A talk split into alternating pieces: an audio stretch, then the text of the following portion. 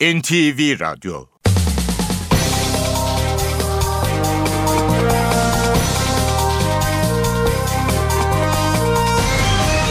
İşe Giderken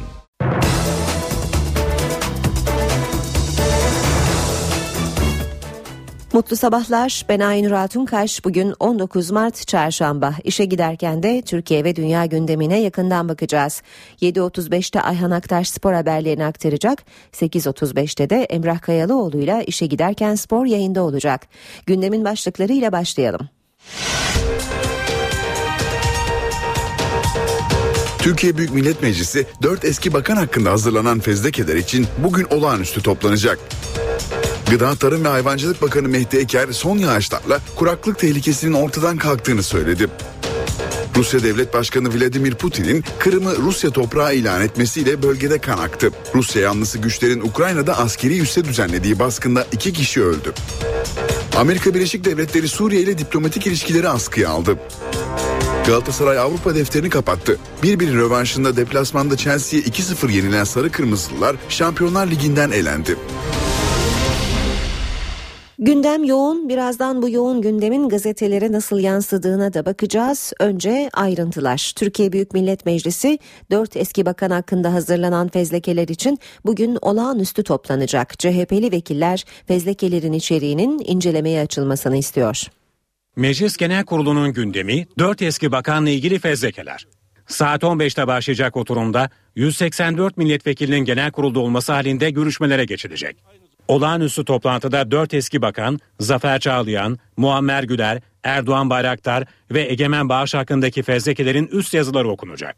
Ancak sonrasında fezlekelerin milletvekillerinin incelemesine açılıp açılmayacağı henüz belli değil. İstanbul Başsavcılığı'nın bize gönderdiği yazılarda genel kurulun bilgisine sunmuş olacağız. Ondan sonraki hususlar genel kurulun takdirine bağlıdır. Soruşturmanın gizliliğine dikkat çeken Adalet Bakanı Bekir Bozdağ, fezlekelerin incelemeyi açılamayacağı görüşünde. Ancak muhalefet kararlı. Öyle anlaşılıyor ki meclis başkanlığı bunların mecliste okunmaması gibi milletvekillerinin bilgisine sunma, sunulmaması gibi bir tutumu benimsemeye niyetli. Öyle gözüküyor. Umarım yarına kadar doğru yolu bulurlar. Muhalefetin fezlekelerin tartışmaya açılabilmesi için genel görüşme talebinde bulunması da bekleniyor. Bu talep genel kurulda oylanacak. Liderlerin seçim mesaisi dün de devam etti. Dün Çanakkale'de seçmenlere seslenen Başbakan Erdoğan hem Fethullah Gülen'e hem muhalefete yüklendi. Ne diyor? Çok enteresan. İki tane ceketim var, başka da bir şeyim yok. Bu nasıl iki ceket ya? Milyar dolarlar konuşuluyor. Rafineriler gidip geliyor. Tesbihler, ananaslar gidip geliyor. Bankalar, holdingler, şirketler hepsi var. Boynunu büküyor, iki ceket diyor. Bizim diyor bunlarla alakamız yok. Onu sen gel külahıma anlat. Ve bu ara maşallah uluslararası gazetelere de televizyonlara da epeyce konuştu ha. Bedeli nedir bilemem. Orada da bir şeyler dönüyor muhakkak. Pencere kenarlarında uyumuş. Sporla ilgili, Ergenekon'la ilgili, Susurluk'la ilgili, MİT raporlarıyla ilgili, siyasetle ilgili, darbelerle ilgili hepsini de o pencere kenarından meğerse takip etmiş. Eğer bunların yurtlarında okuyup da atılan çocuklar varsa Kredi Yurtlar Kurumu'nun o ildeki hemen müdürlüğüne müracaat edin. Sizi bırakmadıkları yerde orayı kapatırız. AK Parti karşısında aralarında koalisyon yapıyorlar. Ankara'da, İstanbul'da CHP'yi destekleyeceksiniz de MHP'nin oralardaki adayları saksı mı? Bunlar kendi partilerinin adaylarına, kendi partilerinin seçmenlerine bile saygı duymuyorlar. CHP Genel Başkanı Kemal Kılıçdaroğlu ise 3 ayrı kentte Muğla, Afyonkarahisar ve Konya'da halka seslendi. Başbakan Erdoğan'ın kendisine yönelik Sivas'ın ötesine geçemiyor eleştirisine yanıt verdi. Gündeminde Başbakan Erdoğan ve fezlekeler vardı. Eskiden diyorlardı ki şu CHP Sivas'ın ötesine geçemiyor. Ben şimdi 81 ile gidiyorum, o gidemiyor. Ben Çin'e de gidiyorum, Washington'a da gidiyorum. O gidemez. Ayaklarımızın altından demokrasi kayıyor. Kadınlar kaç kaç kez doğum yapacak o karar veriyor. Nasıl doğum yapacak o karar veriyor. Emin olun Hitler bile bunu yapmamıştı.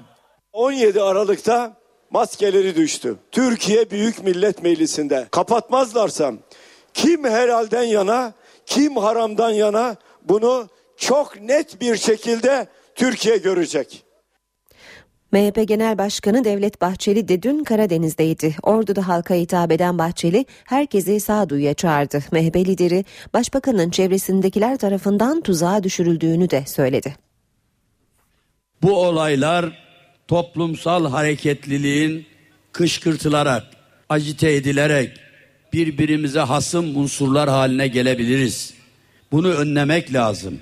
Sandıkla sokak arasında sarkaç gibi sizi sallamaya karışanlara çok dikkatli olun. Başbakanlıkta kurulan algı yönetimi bazı tavsiyelerde bulunuyor. Kendisine yönlendirme yapan bu aklı uçuk insanlar Recep Tayyip Erdoğan'ın dostu değil düşmanı gibi hareket etmişlerdir. Bu tuzağa da Recep Tayyip Erdoğan düşmüştür. Şimdi kalkmış bu bana komplo diyor. İşe giderken Adalet Bakanlığı Ergenekon davasına bakan İstanbul 13. Ağır Ceza Mahkemesi'nin başkan ve üyeleriyle Selam Terör Örgütü soruşturmasını yürüten iki savcı hakkında inceleme izni verdi. Adalet Bakanı Bekir Bozdağ, Ergenekon davasında gerekçeli kararın hala yazılmamasının hukuka aykırı olduğunu söyledi.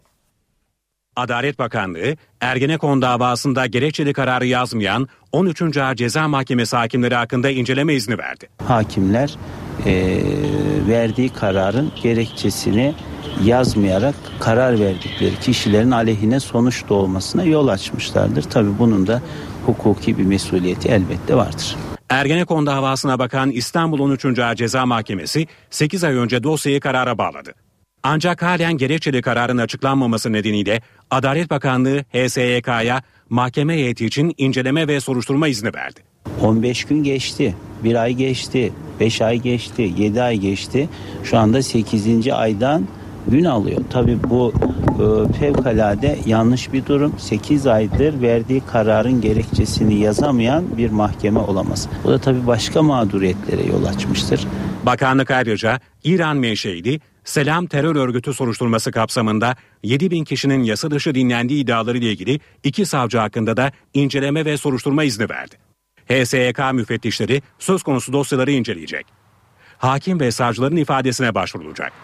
Hazırlanacak raporda ihmal ve görevi kötüye kullanma tespit edilmesi durumunda söz konusu savcı ve hakimler hakkında disiplin soruşturması açılması gündeme gelecek. İzmir'de baroya bağlı avukatlar bağımsız yargı eylemi yaptı. Eyleme İzmir Barosu'na kayıtlı yaklaşık 2000 avukat katıldı.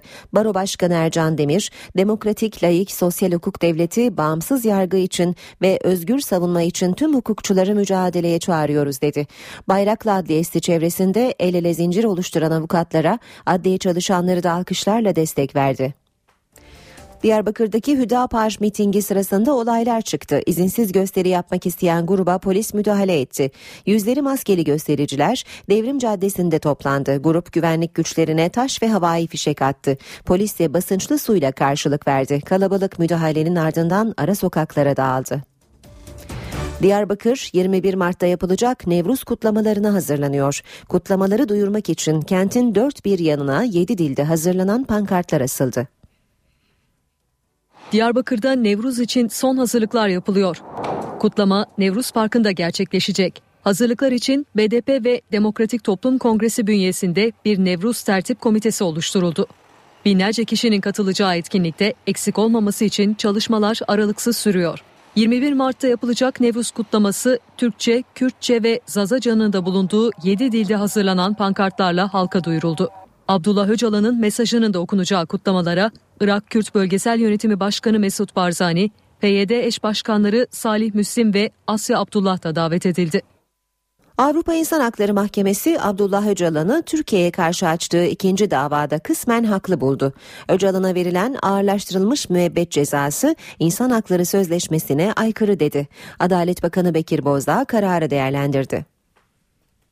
Avrupa İnsan Hakları Mahkemesi Abdullah Öcalan'ı Türkiye'ye karşı açtığı ikinci davada kısmen haklı buldu. Strasbourg'daki mahkeme Öcalan'ın şartlı salı verme olanağı olmaksızın ağırlaştırılmış müebbet hapis cezasına mahkum edilmiş olmasının Avrupa İnsan Hakları Sözleşmesi'ne aykırı olduğuna hükmetti. Kararı değerlendiren Adalet Bakanı Bekir Bozdağ yeniden yargılanma söz konusu değil dedi. Tabii bu kararı büyük daireye de götüreceğiz. Ee, bunu ifade edeyim. Bu bir. İkincisi bu yeniden yargılama anlamına gelmez. Çünkü daha önce Türkiye bu defteri kapattı. Avrupa Konseyi Bakanlar Komitesi de Türkiye'nin e, AHİM'in bu doğrultuda verdiği kararın gereğini yerine getirdiğini tespit etti. Dolayısıyla Cumhurbaşkanı Abdullah Gül ise karar için uzmanlarımız üzerinde çalıştıktan sonra konuşmam daha uygun olur değerlendirmesinde bulundu. BDP'li Asip Kaplansa bu tarihi bir karar. Çünkü idam cezası kaldırıldığında yerine ağır müebbet kondu. Ağır müebbet de infazın ölüme kadar sürmesi şeklindedir. Hiçbir hukuk devletinde bu tür infaz sistemi yok diye konuştu. Avrupa İnsan Hakları Mahkemesi Öcalan'ın tutukluluk koşulları ile ilgili itirazlarını da değerlendirdi. Öcalan'ın 2009'dan önceki tutukluluk koşullarının Avrupa İnsan Hakları Sözleşmesi'nin işkence ve kötü muamelenin yasaklanması ile ilgili maddesine aykırı olduğuna hükmedildi. Ancak bu koşulların 2009 sonrası sözleşmeye uyumlu hale geldiği vurgulandı. Öcalan'ın ailesiyle görüşmesine kısıtlama getirildiği iddiaları ise mahkeme tarafından geri çevrildi. Mahkeme Öcalan'ın tazminat talebini de reddetti. Türk hükümetinin sadece 25 bin euro mahkeme masrafı ödemesi kararlaştırıldı. Karara itiraz için tarafların 3 aylık süresi bulunuyor. Barış ve Demokrasi Partisi eş başkanı Selahattin Demirtaş Avrupa İnsan Hakları Mahkemesi'nin Abdullah Öcalan'la ilgili kararını değerlendirdi. Hükümetin bir yasa değişikliğiyle şartlı tahliye imkanı tanıması gerekiyor dedi. Sayın Öcalan'ın ömür boyu ağırlaştırılmış müebbet hapis cezasıyla hapishanede tutuluyor olmasını bir ihlal olarak tespit etmiş durumda. Ee, yani şartlı tahliye imkanını e, mutlaka e, hükümetin bir yasa değişikliğiyle tanıması gerekiyor. Avrupa İnsan Hakları Sözleşmesi gereğince de e, bir kişiyi e, ölene kadar hapiste tutamazsınız. Mutlaka tahliye olacağı günün bir müddetname ile belirlenmesi gerekiyor. İşe giderken Cumhurbaşkanı Abdullah Gül Türkiye'deki siyasi ortamdan üzüntü duyuyorum dedi. Gül 10 sene boyunca bizi göklere çıkaranlar şimdi bizi tenkit ediyorsa onları Türkiye düşmanı ilan etmek 3. dünya söylemidir. Türkiye bundan kurtuldu diye konuştu. Gül Danimarka ziyaretinde gazetecilerin sorularını cevapladı. Türkiye'ye dış güçler mi müdahale ediyor sorusuna Gül 10 sene boyunca bize övgüler yazmış, göklere çıkartmış, bizim yaptığımız güzel hareketleri takdir etmiş, her yerde övmüş olanlar şimdi haklı veya haksız bizi tenkit ediyorsa onları hemen Türkiye düşmanı ilan etmek biraz 3. dünya söylemi olur. Türkiye buradan kurtuldu. Tabii ki siz kendi yaranızı açık bırakırsanız oraya gelip sinekler konar. Türkiye'yi yıkmak isteyen birileri varmış gibi komplo teorilerine inanmıyorum diye konuştu. Türkiye'deki siyasi ortamdan üzüntü duyduğunu belirten Cumhurbaşkanı, içinde bulunduğumuz siyasi atmosferin kimseyi mutlu etmemesi gerekir. Seçimlerden sonra bu havayı dağıtmak ve çok güçlü reform sürecine sokmamız lazım. Seçimden sonra işlerin düzeleceğini düşünüyorum ifadelerini kullandı.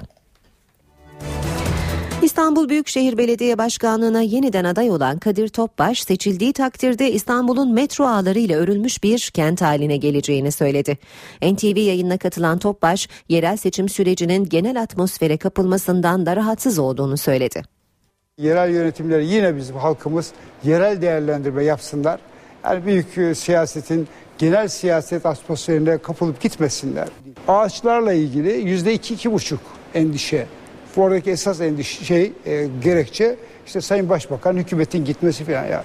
Yani böyle bir şey olmaz. Bu bu işe Bugün de bunları yaşıyoruz. Şununla ilgili gittiniz, tavasül ettiniz, şöyle yönlendiriniz, şu bakanlıktan şu işi şuna verdirdiniz de kimse söyleyemez. Hadimköy'de şu anda Kiptaş'ın 1472 tane konutu satışa çıktığı yer şahıslardan aldığımız imarlı yer bedelini ödeyerek aldığımız yer. Ve itham edeceksin bir şey söyleyeceksiniz. E işte yalan olduğunu söyleyince de özür mü dileyecekler şimdi bunlar? Yeni bir yetki daha aldığımız zaman İstanbullulardan e, açık söyleyeyim İstanbul bahsettiğim gibi metro ağlarıyla, ulaşım sistemi, raylı sistemlerle örülmüş bireysel aracın da artık fazla tercih edilmediği hale gelecek.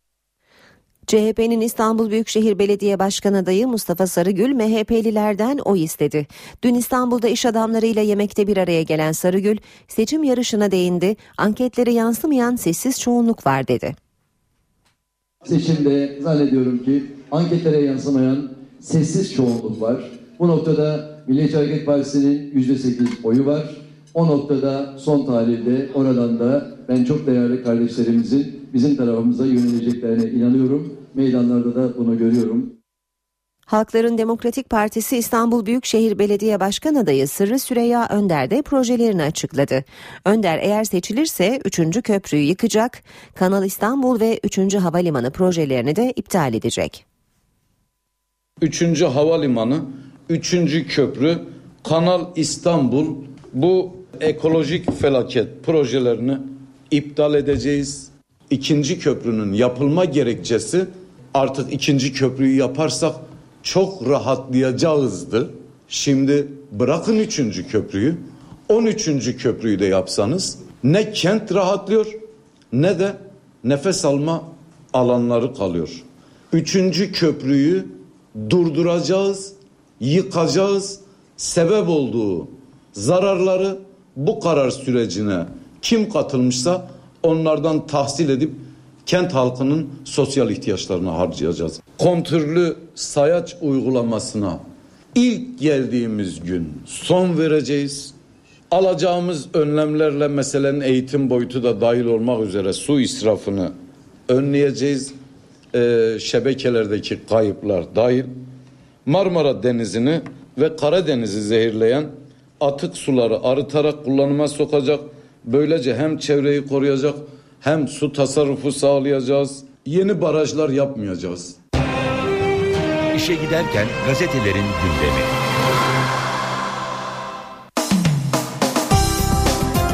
Saat 7.24 işe giderkenin bu bölümünde gündemdeki gelişmelerin gazetelere yansıyan başlıklarına bakacağız. Hürriyetle başlayalım. Dış komploya inanmıyorum. Manşetiyle çıkmış Cumhurbaşkanı Gül'ün Danimarka'daki açıklamalarını taşıyor manşetine. Hürriyet gazetesi Gül, Danimarka gezisinde konuştu son 10 yılın parlak havasının artık kalmadığını vurguladı. Gelişmeleri dış güçlere bağlayanlara bunlar 3. dünya söylemi diye seslendi. Yine hürriyetten aktarmaya devam edelim. Yürekli bir savcı lazım. CHP lideri Kemal Kılıçdaroğlu şimdi demokrasiye ve hukuk düzenine inanmış bir savcıya ihtiyaç var. Erdoğan için de bir fezleke düzenlemek zorundalar dedi. Devam ediyoruz hürriyetten aktarmaya. Avrupa İnsan Hakları Mahkemesi'nden şartlı tahliye vurgusu. Avrupa İnsan Hakları Mahkemesi'nin Öcalan'la ilgili kararında ömür boyu hapis cezası İnsan Hakları Sözleşmesi'nin ihlali olarak değerlendirildi deniyor haberde. Yine Hürriyet gazetesinden aktarmaya devam edelim. Kırım imzası. Rusya Devlet Başkanı Putin referandumla Ukrayna'dan ayrılan Kırım'ı Rusya'ya bağlayan anlaşmayı imzaladı. Törende Kırım her zaman Rusya'nın ayrılmaz parçası. Tarihi adaletsizlik düzeltildi diyerek Batı'ya meydan okudu. Kiev yönetimi ve Amerika anlaşmayı kınadı. Rusya'nın G8 katılımı askıya alındı. Cumhurbaşkanı Gül'ün açıklamalarını Milliyet'in de manşetinde görüyoruz. Komploya inanmam başlığıyla son gelişmelerin ardında dış güçlerin olduğu iddialarını reddeden Cumhurbaşkanı yaranızı açık bırakırsanız sinekler konar dedi. Yine milliyetten okuyalım. Türkiye ihanetleri ezecek güçtedir. Çanakkale şehitleri dün zaferin 99. yıl dönümünde Çanakkale ve Gelibolu'da düzenlenen törenlerle anıldı. Vatandaşların yoğun ilgi gösterdiği törenlere Başbakan Erdoğan ve Genelkurmay Başkanı Orgeneral Özel'le kuvvet komutanları da katıldı. Törende konuşan Erdoğan, modern silahların teslim alamadığı Türkiye'yi hiçbir ahlaksız saldırı, hiçbir namert taarruz da teslim alamayacaktır. Türkiye dışarı dışarıdan teslim alınamayacağı gibi içeriden de ihanetlere boyun eğmeyecek, ihanetleri ezecek güçte bir ülkedir dedi. Devam ediyoruz Milliyet gazetesinden aktarmaya. Miting alanlarından haberleri bakalım. Kılıçdaroğlu Muğla'da Bahçeli Ordu'da konuştu. Kılıçdaroğlu hükümeti yolsuzluk iddiaları üzerinden eleştirerek 28 Şubat döneminde başbakanlıkta Batı Çalışma Grubu vardı, şimdi Batı Çalma Grubu var dedi. Seçim çalışmalarına Ordu'da devam eden MHP lideri Bahçeli de sosyal hareketliliğe dikkat çekti. Başbakan Erdoğan'a tek adamlıktan vazgeçip Recep Ağa çağrısında bulunan Bahçeli sandıkla sokak arasında gençlerimizi bir sarkaç gibi sallamaya hiç gerek yoktur diye konuştu. Devam ediyoruz milliyetten haberleri buraya kadar Aslan Devler Ligi'ne veda etti. Galatasaray 1-1'in rövanşında konuk olduğu Chelsea'ye 2-0 mağlup olarak Şampiyonlar Ligi'nden elendi. Maçın hemen başında Eto ile öne geçen İngiliz devi 42'de ise Kahile fark Kahille farkı arttırdı. Temsilcimizin çok fazla parlık gösteremediği maçta kaleci Muslera farkın açılmasını önledi diyor Milliyet gazetesi. Sabahın manşeti himmetlerimiz Amerika seçimine harcandı. İlahiyat profesörü Ahmet Keleş 25 yılını vakfettiği Gülen grubunun iç yüzünü anlatıyor. Sabahın manşetinde gönül sevdalılarının evlatlarının rızıklarından verdikleri paralarla gidip Amerika'da seçimi finanse ettiler. İş adamlarına şirin gözüktüler. Bu gayretullah'a dokunmaz mı? İşte dokundu bugünleri yaşıyoruz diyor Ahmet Keleş. Zaman gazetesinde de Fethullah Gülen'le yapılan röportajın 3. bölümü var. Manşet hak ve hürriyetler daraltılıyor. Mesele AK Parti cemaat kavgası değil diyor Fethullah Gülen. İstihbarat devleti dedirtecek şekilde kanunlar çıkarma göze alınıyor. Kullanılan keskin ve yaralayıcı dil dille sosyal ahengi bozma ve demokratik teamülleri rafa kaldırma teşebbüslerine destek vermemiz düşünülebilir mi? Hayatında karınca bile incitmemiş insanlar kanunlara bu kadar riayet riayet ederken gizli kapaklı bir örgütmüş gibi onlardan bahsedilmesi esef vericidir. Devletin her biriminde her düşünceden insan olur diyor Fethullah Gülen. Devam edelim e, basın özetlerine sırada Cumhuriyet var. Cumhuriyet'in manşeti korkunç iddia. Türk Hava Yolları ile radikal İslamcıların katliamlarıyla sarsılan Nijerya'ya silah taşındığı öne sürüldü demiş Cumhuriyet gazetesi manşetinde. Star'da manşet hoca mısın istihbarat şefi misin? Başbakan Erdoğan Pensilvanya'daki zat oradan alüfteleri takip ediyor. Nesin sen hoca mısın istihbarat örgütünün başı mısın? Çeteler gibi neo ergene konuda tasfiye edeceğiz dedi. Habertürk'te Cumhurbaşkanı Gül'ün açıklamalarını sürmanşette görüyoruz. Düşman ilan etmek 3. Dünya söylemi başlığıyla Manşette ise o polisi görsem tanırım başlığı var. 17 yaşındaki görgü tanığı ÖK Berkin'in vurulduğu anı anlattı. Sabah 6.30'du Berkin fırının caddesinde bizim çocuklara ellerini kaldırıp abi ekmek alacağım dedi. O sırada polisler koştu gaz atıyorlardı. Kapsül Berkin'in ensesine geldi. Silahı sıkanın yüzünde maske vardı. Gaz at emrini veren küfrederek vurun diye işaret edenin maskesi kafasındaydı. Sarışın, kalıplı, orta boylu, çevik kuvvet polisiydi. Yeni Şafak'ta manşet örgüt olma cemaat ol. Hakan Fidan Fethullah Gülen'i böyle uyardı.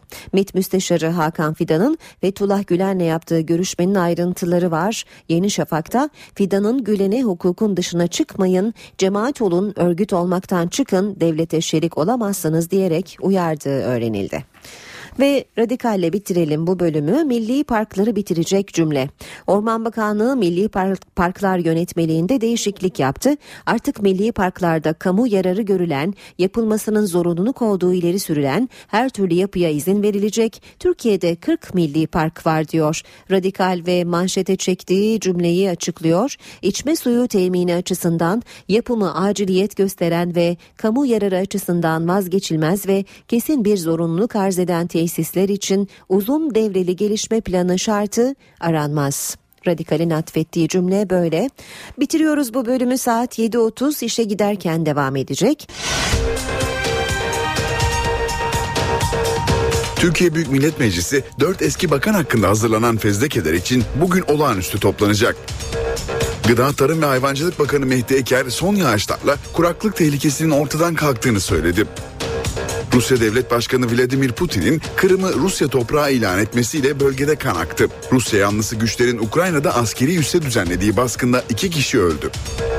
Amerika Birleşik Devletleri Suriye ile diplomatik ilişkileri askıya aldı. Galatasaray Avrupa defterini kapattı. Bir bir rövanşında deplasmanda Chelsea'ye 2-0 yenilen Sarı Kırmızılılar Şampiyonlar Ligi'nden elendi.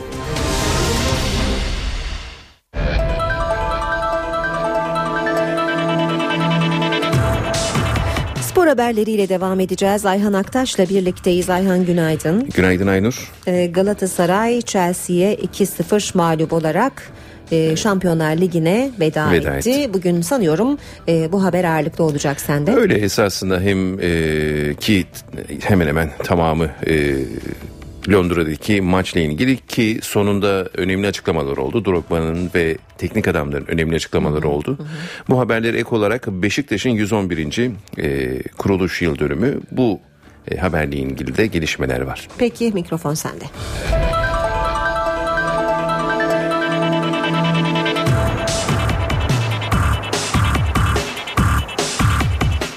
Galatasaray Avrupa'ya veda etti. 1-1'in rövanşında deplasmanda Chelsea'ye 2-0 yenilen Sarı Kırmızılar Şampiyonlar Ligi'nden elendi. Londra ekibinin gollerini Eto ve Kahil kaydetti. Galatasaray'ın Şampiyonlar Ligi'ne veda etmesinin ardından her iki takımın teknik direktörü NTV Spor'a konuştu. Roberto Mancini çok kötü oynadıklarını vurguladı. Son derece kötü oynadık. Chelsea bizden daha iyiydi ve eline geçen fırsatları değerlendirdi. Kaleye şut atmadan kazanmanız imkansız. Şunu tekrar ifade etmek istiyorum. Rakip bizden çok daha iyi bir oyun ortaya koydu. Bundan sonrası için bir adımdan daha fazlasına ihtiyacımız var. Bu maçın üzerine çok daha fazla şeyler koymamız gerekiyor. Jose Mourinho ise rahat bir futbol ortaya koyduklarını belirtti. Çok sağlam bir oyun ortaya koyduk ve rahattık. Takımım ilk dakikadan itibaren olması gerektiği gibi sahadaydı. Deplasmandan 1-1 gibi bir skorla döndükten sonra bu küçük avantajı korumaya çalışırsınız. Ama biz böyle yapmadık. Oyunu orta sahaya yıkmadık. Tek amacımız maçı kazanmaktı ve bunu ilk yarıda gösterdik.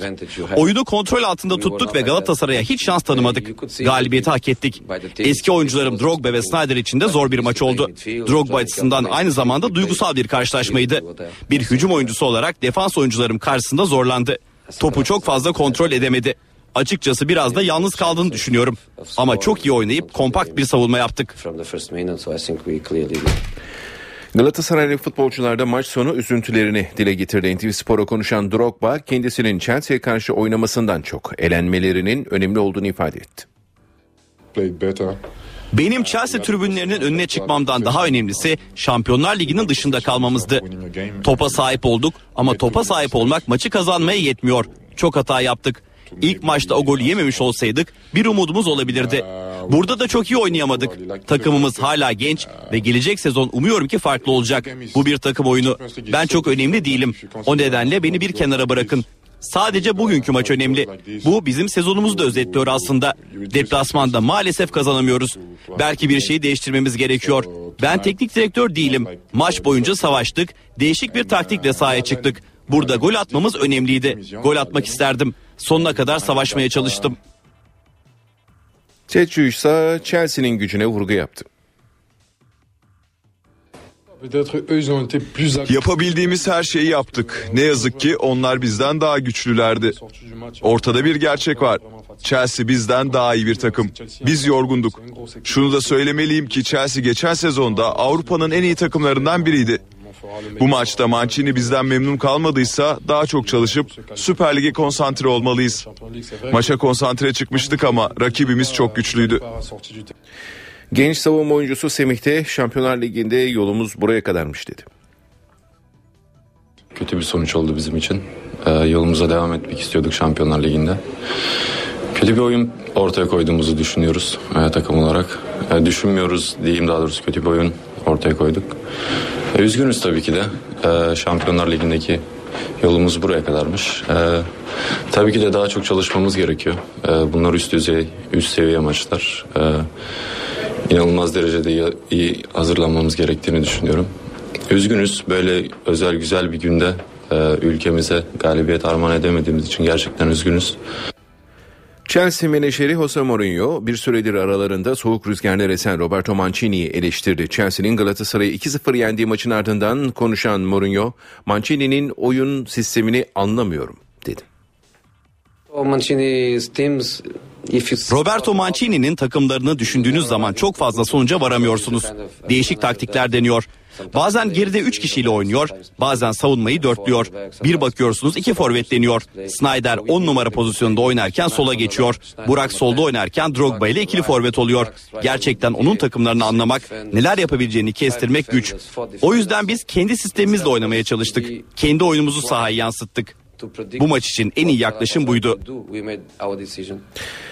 Drogba 8 yıl formasını giydiği Chelsea'ye karşı Londra'da ilk maçına çıkarken mavilerin taraftarlarından büyük ilgi gördü. Chelsea yönetimi de dişi sahili yıldıza gümüş kramponlu bir teşekkür plaketi verdi. Drogba 8 yıl formasını İngiliz basını Şampiyonlar Ligi'nde Galatasaray'ı sahasında 2-0 mağlup ederek çeyrek finale yükselen Chelsea'ye övgüler yağdırdı.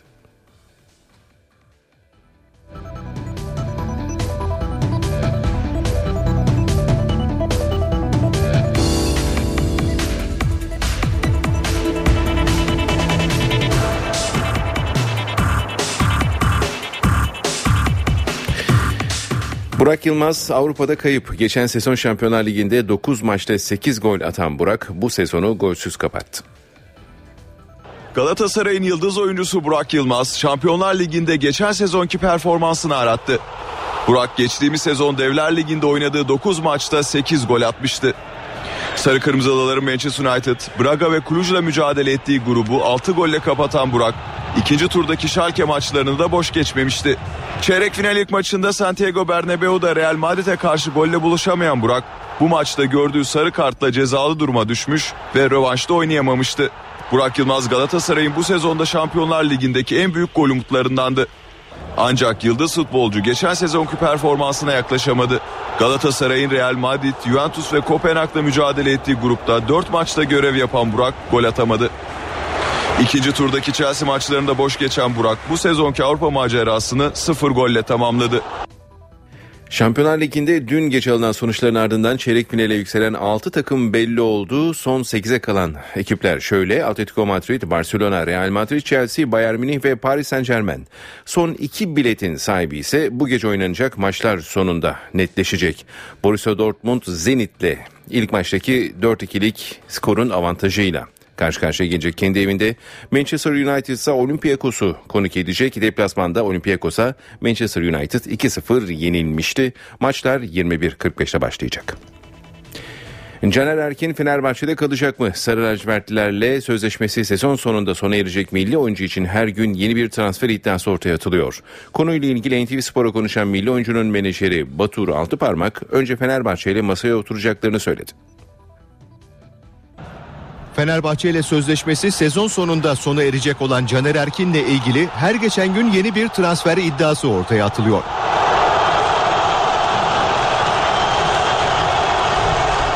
Milli oyuncunun menajeri Batur Altıparmak transfer haberlerine sosyal medya aracılığıyla tepki gösterdi. Bu iddialara itibar edilmemesini isteyen Altıparmak konuyla ilgili NTV Spor'a da açıklamalarda bulundu.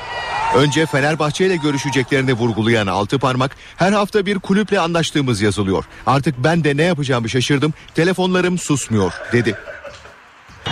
Bu arada taraflar arasındaki görüşmenin bu ay sonunda yapılması bekleniyor. Fenerbahçe Başkanı Aziz Yıldırım, Caner Erkin ve menajeri Batur Altıparmak'la en geç 15 gün içinde masaya oturacak. Beşiktaş 111 yaşında. Siyah beyazların 111. kuruluş yıl dönümü bugün saat 14.30'da inşa halindeki yeni statta kutlanacak. Mart 1903'te Beşiktaş ilçesine bağlı Serencebey semtinde kurulan Beşiktaş 111. kuruluş yıl dönümü kutlamasını bugün Vodafone Arena inşaat sahasında yapacak. Siyah beyazların kutlamasına Başkan Fikret Orman, yönetim kurulu üyeleri, tüm branşların teknik ekipleri ve sporcuları katılacak. Kutlama saat 14.30'da gerçekleştirilecek. Bu haberimizi bültenimizi tamamladık. İyi günler diliyoruz. NTV Radyo Yeni saate başlıyoruz. Herkese yeniden günaydın. Ben Aynur Altunkaş. Birazdan Gökhan Abur'la son hava tahminlerini konuşacağız. Önce gündemin başlıklarını hatırlatalım.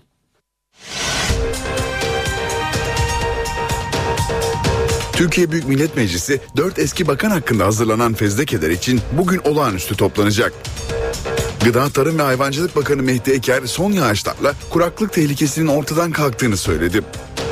Rusya Devlet Başkanı Vladimir Putin'in Kırım'ı Rusya toprağı ilan etmesiyle bölgede kan aktı. Rusya yanlısı güçlerin Ukrayna'da askeri üsse düzenlediği baskında iki kişi öldü. Amerika Birleşik Devletleri Suriye ile diplomatik ilişkileri askıya aldı. Galatasaray Avrupa defterini kapattı. Bir bir rövanşında deplasmanda Chelsea'ye 2-0 yenilen Sarı Kırmızılılar Şampiyonlar Ligi'nden elendi. Gökhan Abur hoş geldiniz. Merhaba hoş bulduk günaydın. Ee, sıcaklıkların bugün birkaç derece daha yükseleceğini söylemiştiniz. Nedir son durum? Evet söylediğiniz gibi sıcaklıklar bayağı yükseliyor. Aslına bakarsanız Ege'de Akdeniz'de bugün 20 dereceleri geçecek. 22-23 derecelere çıkmasını bekliyoruz. Özellikle Antalya ve civarında 23-24 olacak. İzmir bugün 20 dereceye geçiyor. İstanbul 19-20 derece arasında olacak. Bursa Balıkesir arasında sıcaklıklar yine 22-23'lere kadar çıkacak. İç kesimlerde de gündüz sıcaklıklara yükselmesini sürdürüyor. Yağışlar etkisini kaybetti. Bugün için çok hafif yağış geçişleri Doğu Karadeniz'in iç kesimlerinde görülebilir. Şu an itibariyle Trabzon, Rize, Artvin arasında artan bir bulutlanma var. Gümüşhane'de çok hafif bir yağış de görülüyor. Ama o da önümüzdeki saatler içinde etkisini kaybedecek gibi. Bir ara e, Rize, Artvin arasında hafif yağış geçişleri bugün görülebilir. Doğuda dün akşam da dün kar yağışı vardı. O da etkisini tamamen kaybetti. Bölgede yarın da yağış beklemiyoruz. Lodos yönlü rüzgar sıcaklıkları yükseltmeye devam ederken Ege'de, Akdeniz'de ve iç kesimlerde bu akşam saatlerinde Marmara bölgesinden başlayarak karayere dönecek rüzgar sıcaklıkları gece saatlerinden itibaren azaltmaya başlayacak. Ve Trakya'dan başlayacak bu azalış hemen hemen ülkemizin kuzey kesimlerinin tümünü etkisi altına alacak ve 4-5 derecelik azalışla birlikte artan bulutlanma ve sert esmesini beklediğimiz karayel ve peşinden esecek Poyraz'la birlikte sıcaklıklar azalırken bulutlanma artacak ve bu gece yarısından sonra yarın sabah özellikle Marmara'nın doğusu ki İstanbul'da yağışların özellikle işte, e, Boğaz kesimi Anadolu yakasına kısa süreli sağanaklar şeklinde olmasını bekliyoruz. Fakat çok hızlı bir şekilde doğuya doğru gidip Batı Karadeniz bölgesinden Orta ve Doğu Karadeniz bölgesine doğru ilerleyecek ve yarın kuzey bölgelerimizde yağış aralıklarla etkisini sürdürecek. Cuma günü ise yalnız doğuda çok hafif yağış geçişi olasılığı var ama hafta sonu hem sıcaklıklar yükselecek hem de bu yükselişle birlikte yağış da en az 3 veya 4 gün ülke genelinde görülmeyecek. İstanbul'da şu anda hava sıcaklığı 12 dereceye yaklaştı. Bugün İstanbul'da beklediğimiz en yüksek sıcaklık biraz önce de söyledim 19'da 20 derece arasında olacak ve bu sıcaklık değişimine e, Lodos'la birlikte gelecek. Lodos çok kuvvetlidir öğle saatlerinde esmesini sürdürürken gece rüzgar aniden karayara dönecek ve sıcaklıkları gece yarısından sonra azaltacak. Ankara'da ise sabah saatlerinde hava çok e, soğuktu çünkü hava açık. Havanın açık olması şehir merkezinde sıcaklığı sıfır derece. Ama e, Esenboğa civarında ise eksi 2 derece olduğunu görüyoruz son ölçümlerde. Giderek sıcaklık yükselecek. Bugün Ankara'da beklediğimiz en yüksek sıcaklık 16. Gece sıcaklığı ise 4 derece civarında olacak. İzmir'de ise sabah sıcaklığı biraz düşüktü. 4-5 derecelerdeydi şu anda aynı seviyesini koruyor. Hava açık körfezde çok hafif pus var. İlerleyen saatlerde İzmir'deki sıcaklığın 22 dereceye kadar çıkmasını bekliyoruz. Bu gece beklediğimiz sıcaklıksa 11 derece civarında olacak. Evet. Evet bizleri bekleyen koşullar genelde böyle. Teşekkürler Gökhan Abur.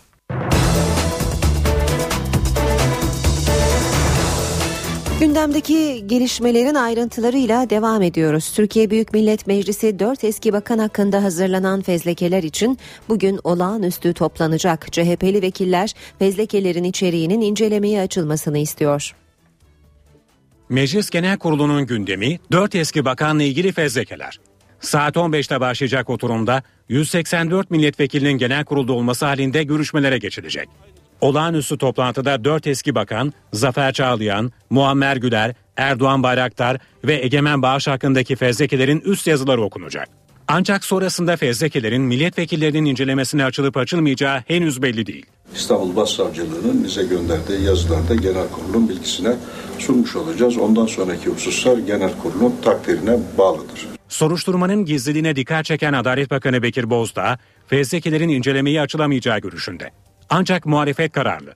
Öyle anlaşılıyor ki meclis başkanlığı bunların mecliste okunmaması gibi milletvekillerinin bilgisine sunma, sunulmaması gibi bir tutumu benimsemeye niyetli. Öyle gözüküyor.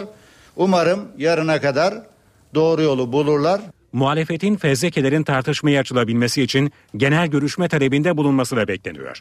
Bu talep genel kurulda oylanacak. Seçim meydanlarından liderlerin verdiği mesajlara bakalım. Liderlerin seçim mesaisi dün de hayli yoğundu. Çanakkale'de seçmenlere seslenen Başbakan Erdoğan hem Fethullah Gülen'e hem muhalefete yüklendi. Ne diyor? Çok enteresan. İki tane ceketim var, başka da bir şeyim yok. Bu nasıl iki ceket ya? Milyar dolarlar konuşuluyor. Rafineriler gidip geliyor. Tesbihler, ananaslar gidip geliyor. Bankalar, holdingler, şirketler hepsi var. Boynunu büküyor, iki ceket diyor. Bizim diyor bunlarla alakamız yok. Onu sen gel külahıma anlat. Ve bu ara maşallah uluslararası gazetelere de televizyonlara da epeyce konuştu ha. Bedeli nedir bilemem. Orada da bir şeyler dönüyor muhakkak. Pencere kenarlarında uyumuş. Sporla ilgili, Ergenekon'la ilgili, Susurluk'la ilgili, MİT raporlarıyla ilgili, siyasetle ilgili, darbelerle ilgili hepsini de o pencere kenarından meğerse takip etmiş. Eğer bunların yurtlarında okuyup da atılan çocuklar varsa Kredi Yurtlar Kurumu'nun o ildeki hemen müdürlüğüne müracaat edin. Sizi bırakmadıkları yerde orayı kapatırız. AK Parti karşısında aralarında koalisyon yapıyorlar. Ankara'da, İstanbul'da CHP'yi destekleyeceksiniz de MHP'nin oralardaki adayları saksı mı? Bunlar kendi partilerinin adaylarına, kendi partilerinin seçmenlerine bile saygı duymuyorlar. CHP Genel Başkanı Kemal Kılıçdaroğlu ise 3 ayrı kentte Muğla, Afyonkarahisar ve Konya'da halka seslendi. Başbakan Erdoğan'ın kendisine yönelik Sivas'ın ötesine geçemiyor eleştirisine yanıt verdi. Gündeminde fezlekeler de vardı. Eskiden diyorlardı ki şu CHP Sivas'ın ötesine geçemiyor. Ben şimdi 81 ile gidiyorum o gidemiyor.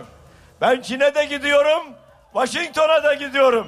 O gidemez. Ayaklarımızın altından demokrasi kayıyor.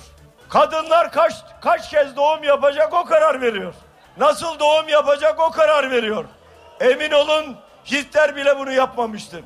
17 Aralık'ta maskeleri düştü. Türkiye Büyük Millet Meclisi'nde kapatmazlarsa kim helalden yana, kim haramdan yana bunu çok net bir şekilde Türkiye görecek. MHP Genel Başkanı Devlet Bahçeli de dün Karadeniz'deydi. Ordu'da halka hitap eden Bahçeli herkesi sağduyuya çağırdı. MHP lideri başbakanın çevresindekiler tarafından tuzağa düşürüldüğünü de söyledi. Bu olaylar toplumsal hareketliliğin kışkırtılarak, acite edilerek birbirimize hasım unsurlar haline gelebiliriz. Bunu önlemek lazım. Sandıkla sokak arasında sarkaç gibi sizi sallamaya karışanlara çok dikkatli olun. Başbakanlıkta kurulan algı yönetimi bazı tavsiyelerde bulunuyor. Kendisine yönlendirme yapan bu aklı uçuk insanlar Recep Tayyip Erdoğan'ın dostu değil düşmanı gibi hareket etmişlerdir. Bu tuzağa da Recep Tayyip Erdoğan düşmüştür. Şimdi kalkmış bu bana komplo diyor. Cumhuriyet Halk Partisi Genel Başkan Yardımcısı Emrehan Halıcı 30 Mart'a hile karışmaması için seçim sonuçları ve sandık takip sistemi oluşturduklarını açıkladı. CHP Genel Merkezi'ndeki seçim güvenliği toplantısında konuşan Halıcı, ülke çapında her sandığın sonucu CHP görevlileri tarafından sisteme girilecek ve Yüksek Seçim Kurulu tarafından ilan edilen sonuçlarla karşılaştırılacak dedi. CHP'li Halıcı, sistemle tüm vatandaşların sandık sonuçlarının denetlenmesinde aktif rol alacağını da anlattı anlattı. Hangi siyasi görüşe yakın olursa olsun doğru ve güvenilir bir seçim isteyen tüm yurttaşlarımız bu sistemi kullanabilirler diye konuştu. Pazar günü yapılacak YGS öncesi Türkiye Esnaf ve Sanatkarlar Konfederasyonu'ndan siyasi parti araçları ve sürücülere ses uyarısı geldi. TESK'ten yapılan yazılı açıklamada hafta sonu yapılacak yüksek öğretime geçiş sınavı sırasında öğrencilerin dikkatinin dağılmaması için uyarıda bulunuldu. Sürücülerden okul önleri ve yakınlarında klakson ve korna çalmamaları istenirken seçim propagandası yapan siyasi partilerin de okul yakınında müzik çalmaktan kaçınmaları talep edildi. Açıklamada ayrıca belediyelerin de yol yapımı ve tadilat çalışmaları konusunda hassas davranması gerektiğinin altı çizildi. Adabank'a ait bilgisayardaki kayıtların kaybolması ile ilgili Kemal Uzan ve Hakan Uzan'ın da aralarında bulunduğu 7 kişi hakkında açılan dava zaman aşımından düştü. Sanıklar için çıkarılan yakalama emirlerinin de geri alınmasına karar verildi. Son yağışlarla kuraklık tehlikesi ortadan kalktı. Açıklama Gıda, Tarım ve Hayvancılık Bakanı Mehdi Eker'den geldi. Mehdi Eker, İzmir Valiliğini ziyaretinde yaptığı açıklamada son yağışlarla tarımsal kuraklık tehlikesinin önemli ölçüde atlatıldığını kaydetti. Eker, İç Anadolu'nun batı kısmıyla Akdeniz'in bazı bölgelerinde bir miktar tarımsal kuraklık sıkıntısı olduğunu anlatırken son yağışlarla bu sıkıntı izole edildi. Bu şekilde devam ederse inşallah yine hayırlı bir hasat sezonuna girmiş olacağız diye konuştu. İşe giderken Rusya Devlet Başkanı Vladimir Putin Kırım'ı Rusya toprağı ilan etmesiyle bölgede kan aktı. Rus paramiliter güçlerin Ukrayna'ya bağlı askeri üsse düzenlediği baskında iki kişi öldü, iki kişi de yaralandı. Kırım'ın Rusya'ya bağlanmasını öngören imzaların atılmasının ardından bölgede gerginlik tırmanıyor. Ukrayna ordusu askeri üssümüze baskın yapıldı dedi. Baskının Kırım'ın başkenti Simferopol'deki Rusya yanlısı silahlı ve maskeli paramiliter güçler tarafından düzenlendiği duyuruldu. Ukraynalı askerlerin tutuklandığı çıkan çatışmada bir Ukraynalı subayla Rus paramiliter güçlere bağlı bir milisin öldüğü belirtildi. Olay üzerine Ukrayna Cumhurbaşkanlığı Kırım'daki askerlerine silah kullanma yetkisi verdi. Geçici Cumhurbaşkanı Alexander Turchinov Rusya'yı Nazi Almanyası'na benzetti. Tarihi hatırlayalım. İkinci Dünya Savaşı Nazi Almanyası'nın bağımsız ülkeleri ilhak etmesiyle başladı. Rusya lideri Putin de geçtiğimiz yüzyılın faşist eylemlerini tekrar ederek tüm dünya tarafından bağımsızlığı tanınan bir ülkenin topraklarını ilhak etmiştir. Ukrayna Başbakanı Arseniy Yatsenyuk da Rusya'ya yönelik sert uyarılarda bulundu. Bölgedeki siyasi çatışma askeri çatışmaya dönüşüyor. Askerlerimize yönelik saldırı haberi geldi. Savunma Bakanımıza toprak bütünlüğümüzün garantörü olan Rusya, Amerika Birleşik Devletleri ve İngiltere Savunma Bakanlarıyla acil olarak iletişime geçmesini emrettim. Öte yandan Ukrayna ordusu Kırım sınırına yığınak yapmaya başladı. Bölgeye zırhlı birlikler sevk edildi, sınır hattı boyunca siperler kazıldı. Hafta başında da Ukrayna Meclisi seferberlik ilan edip 40 bin yedek askeri göreve çağırmıştı. Amerika Birleşik Devletleri Suriye ile diplomatik ilişkileri askıya aldı. Washington'daki Suriye Büyükelçiliği çalışanlarından ülkeyi terk etmesi istendi. Suriye'nin dört fahri konsolosluğundan da faaliyetlerine son vermesi talep edildi. Obama yönetiminden yapılan açıklamada Esad rejimi tarafından atanan isimlerin Amerika Birleşik Devletleri'nde diplomatik faaliyet yürütmesine kabul edilemez olduğu vurgulandı. Beşar Esad'ın koltuğunu bırakması halinde Amerika'nın Suriye ile diplomatik ilişki kurmaya hazır olduğu da vurgulandı vurgulandı. Başkent gündemi demiştik. Bugün e, Ankara'da karşımızda NTV e, muhabiri Özden Erkuş var. Özden günaydın. Günaydın Ankara'dan. E, Meclis Genel Kurulu bugün olağanüstü toplanacak. Dört eski bakan hakkında hazırlanan fezlekeler için en çok da e, fezlekelerin içeriği incelemeye açılacak mı sorusu cevap bekliyor. Neler söyleyeceksin bize? Evet tabii bugün gözler Türkiye Büyük Millet Meclisi'nde olacak. Ee, uzunca bir aradan sonra yeniden bir araya geliyor Türkiye Büyük Millet Meclisi Genel Kurulu ve saat 15'te 4 bakan hakkındaki fezlekeler için meclis olağanüstü toplanacak. 184 milletvekilinin genel kurulda olması halinde görüşmelere geçilmesi bekleniyor. Görüşmelere geçilirse ise öncelikle 4 eski bakan Zafer Çağlayan, Muammer Güler, Erdoğan Bayraktar ve Egemen Bağış hakkında hazırlanan fezlekelerin üst yazıları okunacak. Ardından da muhalefet partileri adına her partiden bir milletvekili konuşma yapacak muhalefetin eleştirilerine ise hükümet adına Adalet Bakanı Bekir Bozdağ yine kürsüden cevap verecek. Sonrasında ise Cumhuriyet Halk Partisi'nin fezlekelerle ilgili genel görüşme talebi oylanacak. Fezlekelerin milletvekillerinin incelenmesine açılıp açılmayacağı bu bir soru işareti. Henüz bu bilgi net değil ama Aralık ayından bu yana Türkiye'nin tartıştığı yolsuzluk iddiaları bu kez 4 bakan hakkındaki fezlekelerle yeniden meclis gündeminde olacak. Oturumun sonunda verilecek önergeyle ise meclis 1 Nisan'a kadar tekrar tatil edilecek. Meclisteki olağanüstü fezleke oturumu için Cumhuriyet Halk Partisi lideri Kemal Kılıçdaroğlu Aydın, Aydın mitingini iptal etti ancak diğer liderler mitinglerine devam edecekler. Başbakan Erdoğan Edirne ve Tekirdağ'da olacak. MHP lideri Devlet Bahçeli'nin Karadeniz turu sürüyor. Bugün de Giresun ve Gümüşhane'de konuşacak. BDP eş genel başkanı Selahattin Demirtaş ise Hakkari Yüksekova'da kürsüye çıkacak. Meydanların gündemi de açıkçası meclistekinden farklı olmayacak gibi görünüyor. Fezlekelerin yanı sıra Yolsuzluk iddiaları, dinleme kayıtları ve paralel yapı tartışması yine seçim meydanlarının ana gündem başlıkları arasında yer alacak. CHP lideri Kemal Kılıçdaroğlu meclisteki olağanüstü toplantı için Ankara'da dedik ama sabah saatlerinde yani bu toplantı öncesinde CHP'nin Ankara Büyükşehir Belediye Başkan adayı Mansur Yavaş'la birlikte olacak. Ee, CHP lideri Kılıçdaroğlu, Mansur Yavaş ve Kılıçdaroğlu birlikte Ankara'da otobüste bir tur atacaklar. Ankara gündeminde öne çıkan diğer başlıkları da hızlıca göz atalım. Başbakan Yardımcısı Emrullah İşler, Çamlıdere AK Parti İlçe Başkanlığı'nı ve seçim bürosunu ziyaret edecek. Aile ve Sosyal Politikalar Bakanı Ayşenur İslam, Çubuk Abidin Yılmaz Huzurevi Yaşlı Bakım ve Rehabilitasyon Merkezi'nin açılış törenine katılacak. Avrupa Birliği Bakanı Mevlüt Çavuşoğlu ise eski Almanya Cumhurbaşkanı Christian Wolff'la bir görüşme gerçekleştirecek ama tekrar edelim bugün Ankara'da gündemin nabzı Türkiye Büyük Millet Meclisi'nde atacak. Özden teşekkürler. Özden Erkuş başkent gündemini aktardı. Şimdi sırada Ayşe teyze ne yapsın var. Profesör Doktor Güngör Uras bu sabah madencilik sektöründen rakamlar aktaracak. Ayşe teyze ne yapsın? Güngör Uras, Ayşe teyze ekonomide olan biteni anlatıyor. Merhaba sayın dinleyenler, merhaba Ayşe Hanım teyze, merhaba Ali Rıza Bey amca.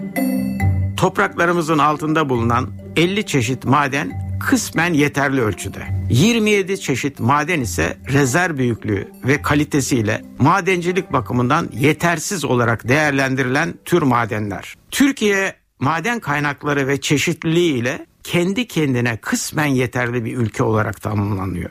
Dikkat buyurunuz. Kendi kendine kısmen yeterli bir ülke olarak tanımlanıyor. Türkiye'nin zengin olduğu madenlerde ilk sırada dünya rezervlerinin %72'sini oluşturan bor madeni var. Bordan sonra doğal soda, kaya tuzu, sodyum sülfat, perlit, ponza, manyezit, alçı taşı, mermer ve doğal taşlar gibi endüstriyel ham maddeler ile boksit, krom gibi metalik madenler ve linyit gibi enerji ham maddeleri yer alıyor. Türkiye'de maden çıkarma ruhsatına sahip 7000'e yakın iş yeri var. Bunların 113'ü kamuya ait iş yerleri, kalanı özel sektör iş yerleri. Madencilik sektörü 150 bin kişiye doğrudan iş imkanı sağlıyor. 7 milyar dolar dolayında maden ithalatımız var. Buna karşılık yurt dışına sattığımız madenlerin değeri 5,5 milyar dolar tutuyor. İhracat gelirimizin yaklaşık yarısını mermer ve doğal taş ihracatı oluşturuyor.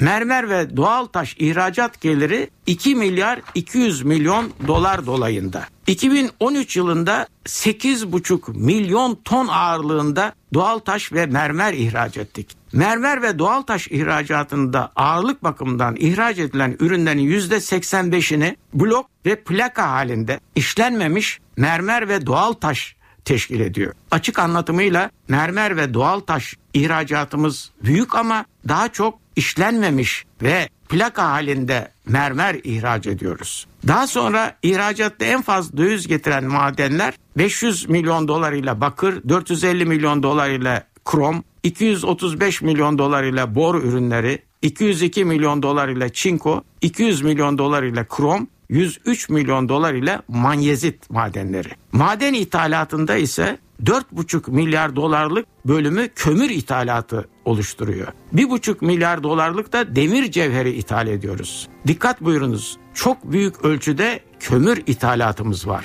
Özetle maden ihracatında ağırlık mermer ve doğal taşta, ithalatta ise ağırlık kömürde. Halbuki biz kömür rezervlerimizin büyük olduğunu düşünürüz. Bir başka söyleşi de birlikte olmak ümidiyle şen ve esen kalınız sayın dinleyenler. Güngör Uras'a sormak istediklerinizi ntvradio.ntv.com.tr adresine yazabilirsiniz.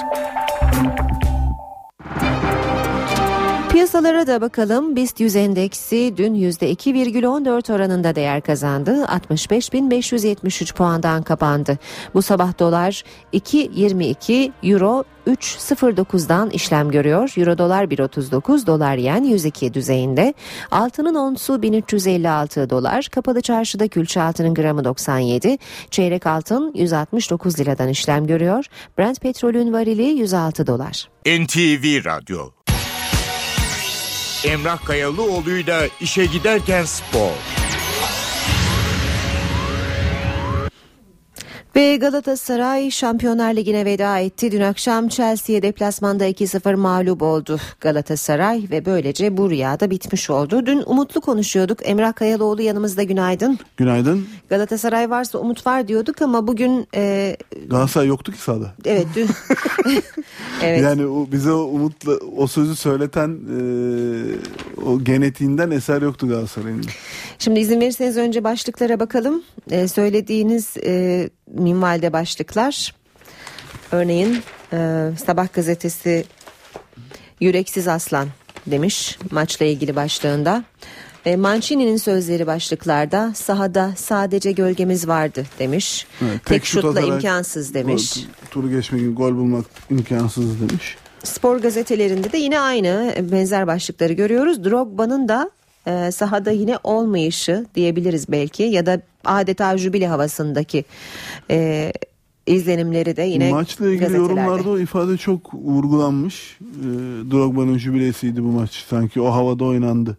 E, futbolcu da aynı Galatasaray takımının da bir e, takım arkadaşlarının jübilesine gelmiş gibi e, o havada oynamalarını e, ön plana çıkaran bir ifade tabii.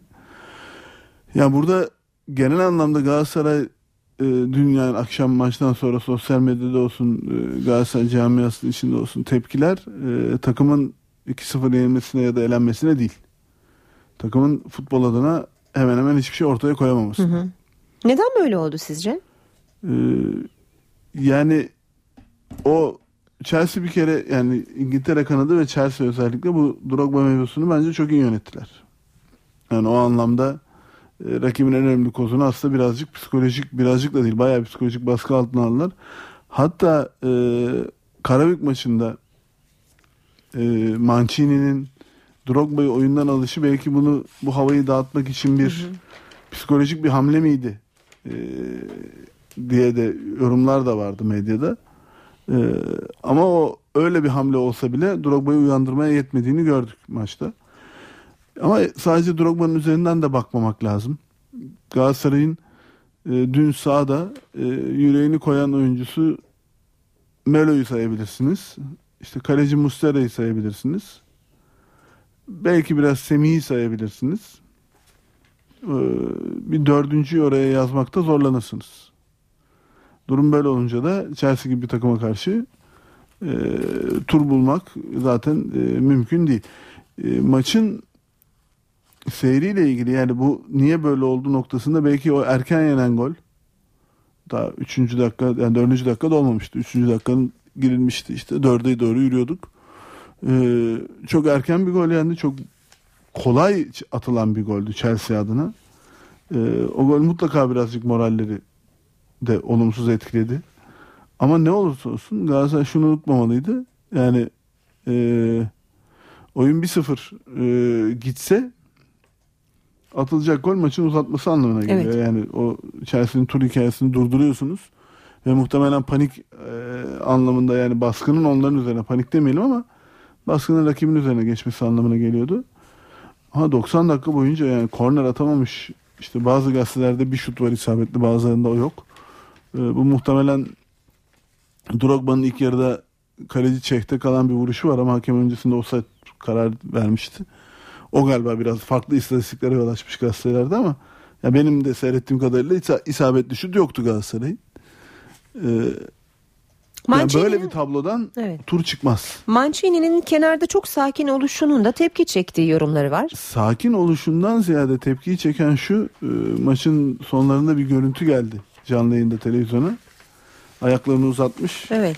Karşıdan çekiliyor böyle neredeyse. Fotoğrafını da görüyoruz Var, gazetelerde. evet. Ee, yani tepkiyi çeken o oldu aslında. Ee, yani Mancini'nin çok farklı bir stili var. Ee, ya zaten Mourinho'nun açıklamalarında da var bu. Maçta ne yaptığını anlamakla kafa yormak beyhude diyor. Yani e, biz kendi oyunumuzu oynadık onun yerine. Çünkü ne yaptığını anlamak zordur Mancini'nin. Anlaşılmaz diyor takımlarının ne yaptığı. Dün de oyun içinde müdahaleler geldi. Kenardan yine bir taktik kağıdı gitti. E, futbolcuların yerleri değişti. Melo ikinci yarının başında böyle bir Gezdi mi sahada? 70'lerin 80'lerin ortalarına kadar ki o sarkık libero sistemiyle iki stoperin arkasında garip bir pozisyona geçmişti. Ee, yani biraz aslında çağ dışı diyebileceğimiz bir anlayış olarak bakmak lazım ona. Ki yani gole ihtiyacımız olan bir bölümde öyle oynamak da ne kadar mantıklıydı o da ayrı mesele. Mancini bunu bazı maçlarda Türkiye'de de yaptı. Maçın içinde Gaziantep maçıydı yanlış hatırlamıyorsam deplasmandaki. Üç kere dört kere falan taktik değişti böyle. Üçlüye dönüldü, dörtlüye dönüldü. Orta sahadaki oyuncuların yerleri değişti falan. Yani böyle resmen bir kağıt alışverişi var sahanın içinde. Ee, yani bu huyu, yani bu taktik anlayışı daha doğrusu, bu futbol oynatma anlayışı Mancini'nin e, yani İtalyan futbolunda evet çok önemlidir. Taktik disiplin. İtalyan teknik adamların böyle hamleleri e, takımlarını satranç oynar gibi yönetişleri kenardan bunları görürüz ama e, Türkiye'de futbolda ön planda olan unsur bu taktik disiplin değil. Galatasaray bunu vermeye çalışmasını son derece empatiyle karşılayabiliriz ve bir artı değerdir takıma öğreti, Evet. öğretebilirse bunu ama e, bütün kurguyu bunun üzerinden yürüyüp e, o şekilde sonuca gidebileceğini düşünmek hiç o anlayışla oynamamış futbolculardan kurulu bir takımda kolay değil. Hatta biraz hayalcilik bence. Ee, yani maçın kader anı muhtemelen yani ilk gol evet çok moralleri bozdu ama ikinci gol havlu attıran goldü. Öncesinde kornerde değildi o da tartışıldı ama o atış yapılmadan önce ceza alanında Drogba TS'e nerede durması gerektiğini böyle çekiştire çekiştire falan tarif etti. Ee, gol olurken dört tane futbolcu hala korner atılırkenki yerlerinde duruyorlardı zaten. Onun fotoğraflarını görebilirsiniz. Ee, bütün gazetelerde televizyondan o görüntü alınıp kullanılmış. Ee, topla alakası olmayan bir şekilde duran dört tane Galatasaraylı evet, futbolcu görüyorum şu anda. Nereden gördüğümü de söyleyeyim. Milliyetten Yani bütün görüyorum. gazetelerde Evet. kullanılmış zaten. O çünkü çok çarpıcı bir detaydı çünkü Evet. hakikaten maç içerisinde. Herkes baktı kahil astı diyor. Yani orada e, yani bu alan savunmasında işte yani o konuda alandan adam adamaya geçişlerde Türk futbolu zaten sıkıntı yaşıyor. Bazı teknik adamlar geçilmesini de istemiyor. E, Mancini de anlaşıldığı kadarıyla yani eğer böyle öğrettiyse e, yanlış bir yolda yürüdüğünü herhalde bu karelerle birlikte görecektir. Yani hiçbir şekilde zaten futbolcularına tamam atış yapıldıktan sonra kıpırdamayın yerinizi kaybetmeyin demiyordur ama e, bu boyutta da olması çok korkunç ya. Yani Evet. 5 tane Chelsea'li var. İşte 3 tane hareketli Galatasaraylı var. 4 tane de sabit hiç yerlerini kaybetmemiş Galatasaraylı Hakikaten var güzel kalede. bir fotoğraf bu. Ee, güzel bir kare. Televizyondan çekilme zaten. Yani televizyonlardan televizyonlarda da dün çok üzerinde durulan bir analiz o. Ee, yani Galatasaray'ın aslında e, Mancini'nin işte e, ana unsur olarak gördüğü bu taktik disiplinle ilgili aslında takımın daha hangi aşamada olduğunu gösteren bir kare o. Mourinho'nun da Mancini'nin oyun düzenini anlayamadığına yönelik sözlerini Milliyet'te ayrıca bir görüyoruz haber olarak. Mourinho da çözemedi diye. Az önce siz aktardınız ya. Anlamak kolay değil Mancini'nin Ya Mourinho'nun üzerine çok durdu basın toplantısında. Ee, yani artık o birazcık e, yani tek meslektaşa saygı boyutunu aşan bir e, eleştiri. eleştiri oldu bence. Öyle mi öyle mi düşünüyorsunuz? Yani çünkü yani turu nasıl geçtiniz gibi bir soruyadır muhtemelen ona yanıt. Tam başından sonra dinlemedim ben. Sonrasında bir derlemelerini okudum basın toplantısının. Ee, orada yani kendi yaptıklarını ön plana çıkarıp e, yürümeye devam etmesi daha doğru. Yani o rakibi teknik adamına yönelik eleştirileri e, yapmak Çok da genelde yakışık futbol eleştirmenlerinin görevi. Yani o, o konu o toplara girmemesi lazım. Bu arada bir de tabii e, mali boyutu var. Kaçan balık büyük demiş yine Milliyet gazetesi. Galatasaray eğer tur atlasaydı gerçekten e, kasasına iyi bir para 3.9 milyon girecekti. euro daha ekleniyordu diye biliyorum ben. Tabii buna İstanbul'daki maçın e, hasılatı çoğu kombine olsa da yine de ciddi bir bilet geliri oluyor. E, İstanbul'daki maç sırasında elde edilecek diğer gelirler, maç günü geliri dediğimiz Evet. e, hem ürün satışı hem şeyler e, bunların hepsi tabii kaçmış oluyor. Mancini Ama tabii de daha önemlisi bence Türk futbolu adına tarihte ilk defa bir takımımız üst üste iki sezon çeyrek final oynama bugüne kadar yok çünkü. Ee, bu yani- anlamda da tarihe geçti aslında. ya herhangi iki farklı iki Türk takımının da arka arkaya iki sezonda oynamışlığı yok. yani o anlamda e, zaten kaç tane çeyrek finalimiz var ki Evet. noktası da var. Evet. Ee, yani o, anlamda da büyük bir fırsat kaçtı. Ee, futbolcular... Tabii işin prestij tarafı yani biz sadece böyle maddi taraflarını çok ön plana çıkarıyoruz. Ee, işin prestij tarafı da büyük yani geçen sezon Şarkı'yı bu sezon e, Chelsea'yi elemeyi başarsaydı Galatasaray o acaba bu eşiği atlıyor muyuz hakikaten Hı hı. noktasında bir e, dev bir adım olurdu. Ama ya bu oyun anlayışıyla oyun anlayışından kastım sadece Mancini'ye yönelik eleştiri değil futbolcuları da barındıran bir eleştiri. Ee, onu galiba Levent abi yazmıştı. Levent Tüzemen. Fatih Hoca'nın sözüdür. Ee, vazgeçtiğinde kaybedersin diye. Galatasaray futbolcular belki maç başlarken vazgeçmemişti ama 3. dakikadaki golden sonra vazgeçtiler. Çok kolay vazgeçtiler. Peki artık e, Şampiyonlar Ligi sayfası kapandı. Lige dönüyor Galatasaray. E, ligde de şampiyonluk yarışı devam ediyor ama Fenerbahçe biraz daha avantajlı kağıt üzerinde. Yok bayağı avantajlı ama artık yani. E, temkinli kağıdın, konuşmaya çalışıyorum. kağıdın falan ötesinde bir avantaj artık yani. Bugün yarın bugün yarın tabii şey lafın gelişi de e, yani o Trabzon maçının kararı açıklanır. E, işte ondan sonra da 8-10 puan Hı hı. olarak e, Galatasaray'la 8 Beşiktaş'ta 10 puan. Kalan süre 9 hafta. Yani oradan bu iş kapanır mı? Ya, futbolda mümkündür ama e,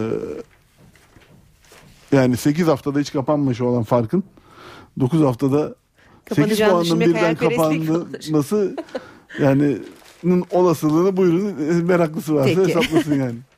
Şimdi tabii Fenerbahçe demişken Caner haberlerini yine gördük. Hı hı. Ee, ya o uzun süredir konuşulan bir konu ee, transferinin ne olacağı malum. Evet. Sezon sonu sözleşmesi bitiyor.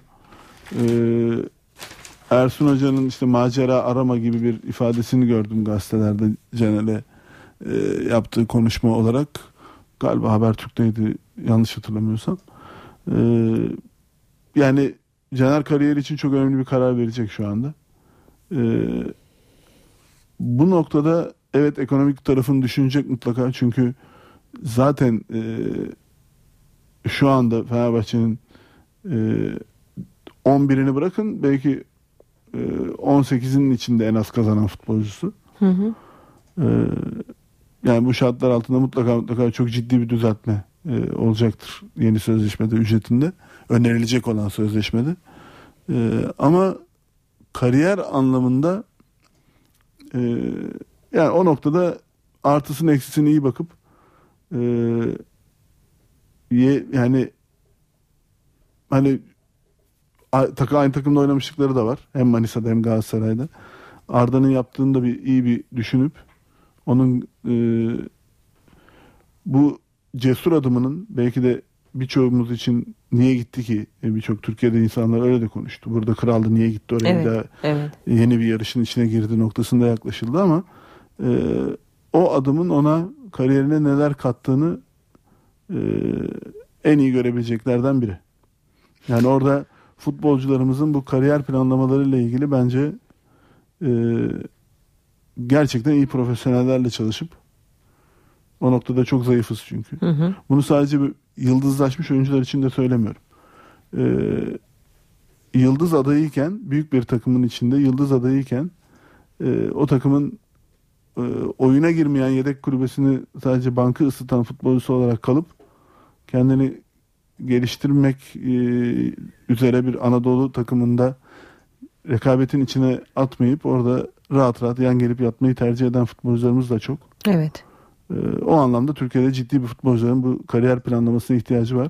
Caner'i o örneğin dışında söylüyorum. Hı hı. Caner çok daha farklı bir boyuta gelişmek adına e, doğru analiz yapmak Ama çok önemli durumunda. şeyler söylediniz. Ama genç futbolcularımızda maalesef bu noktada yani sayısız örnek var yani. E, Mourinho'nun da listesinde olduğunu okuyorum Sabah gazetesinden Caner'in ama Türkiye'de futbolcular çok kazanıyor diye de bir çekincesi olmuş. Türkiye'de futbolcular çok kazanıyor çekincesi Türkiye'de yerli futbolcular.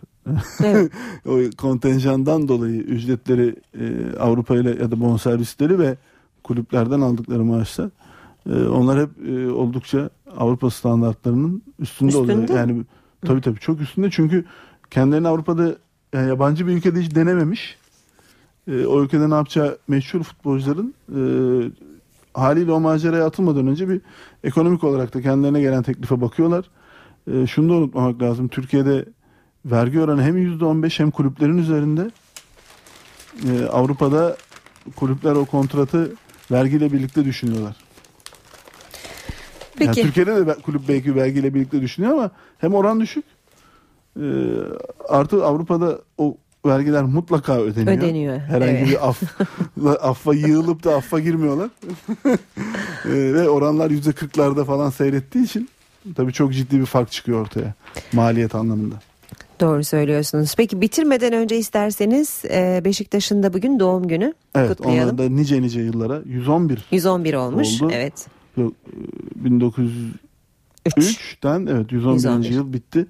Ee, e, nice nice yıllara. Nice yıllara diyelim. Ve, e, yani Başarılı bir devam yaş etsin. gününün yepyeni bir statta kutlanması dileğiyle. Evet peki bu sözle veda edelim o halde. Ee, yarın sabah yine 8.35'te Emrah Kayalıoğlu işe giderken sporda sizlerle olacak. Ee, biz de saat başında gelişmelerle mikrofonda olacağız yeniden. Hoşçakalın. NTV Radyo